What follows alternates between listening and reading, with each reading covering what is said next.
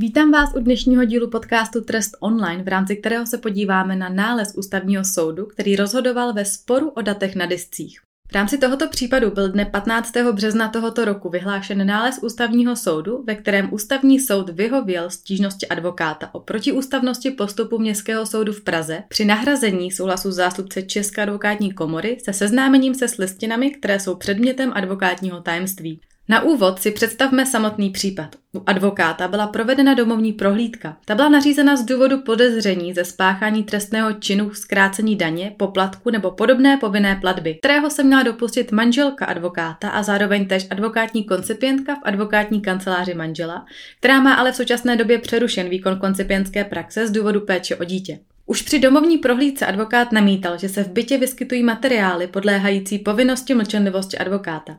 V reakci na to byl přivolán zástupce České advokátní komory, který musí policii udělit souhlas. Následně došlo k dobrovolnému vydání některých listin, které advokát označil za nesouvisející s jeho advokátní praxí, k němuž dal zástupce České advokátní komory souhlas. Nicméně zbylé listiny a elektroniku, které stěžovatel označil za podléhající povinnosti mlčenlivosti, byly předány a dále vytříděny zástupcem České advokátní komory. Ten u některých těchto listin a elektroniky neudělil policejním orgánu souhlas s tím, aby se s jejich obsahem seznámil. Učinil tak s odůvodněním, že právě tyto listiny a elektronika zachycují informace o poskytovaných právních službách. Policejní orgán na základě zamítnutí udělení souhlasu pořídil bytové kopie elektroniky, dále budeme říkat data, a ty spolu s ostatními listinami zapečetil a odevzdal zástupci České advokátní komory.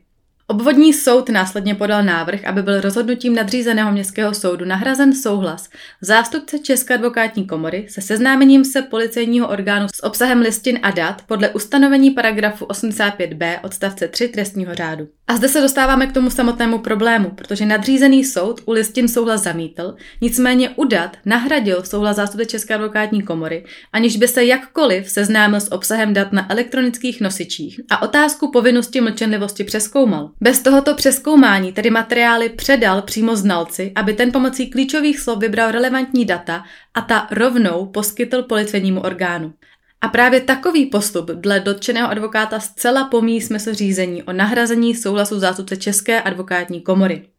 Kromě toho se advokát vymezil ještě proti porušení jeho práva na řádný výkon advokacie, protože byly zadržovány listiny a ostatní věci, které jsou nezbytné k výkonu advokacie. Advokát, tedy stěžovatel, se proto obrátil na ústavní soud. Ústavní soud přeskoumal napadené rozhodnutí i postup Městského soudu v Praze a dospěl k závěru, že ústavní stížnost je důvodná. Ústavní soud dal advokátovi zapravdu, že není možné, aby Městský soud udělil souhlas, aniž by věděl, k jakým konkrétním datům souhlas dává. Pojďme se podívat na to, jak by měl postup podle ústavního soudu správně vypadat. V rámci veřejného zasedání by měl soud rozhodnout o předání materiálu znalci, který materiál vyselektuje.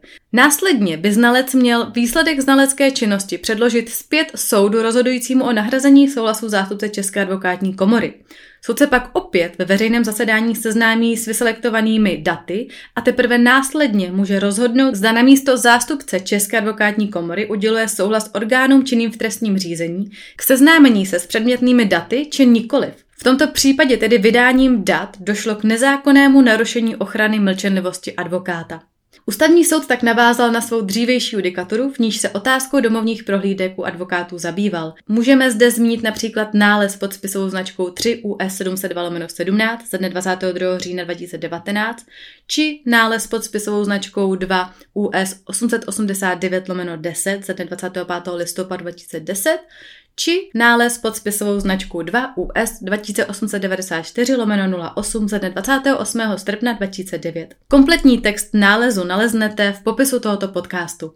A pokud chcete i nadále zůstat v obraze, co se týká trestního práva, nezapomeňte sledovat stránku www.trestonline.cz. Děkuji a budu se zase těšit na slyšenou.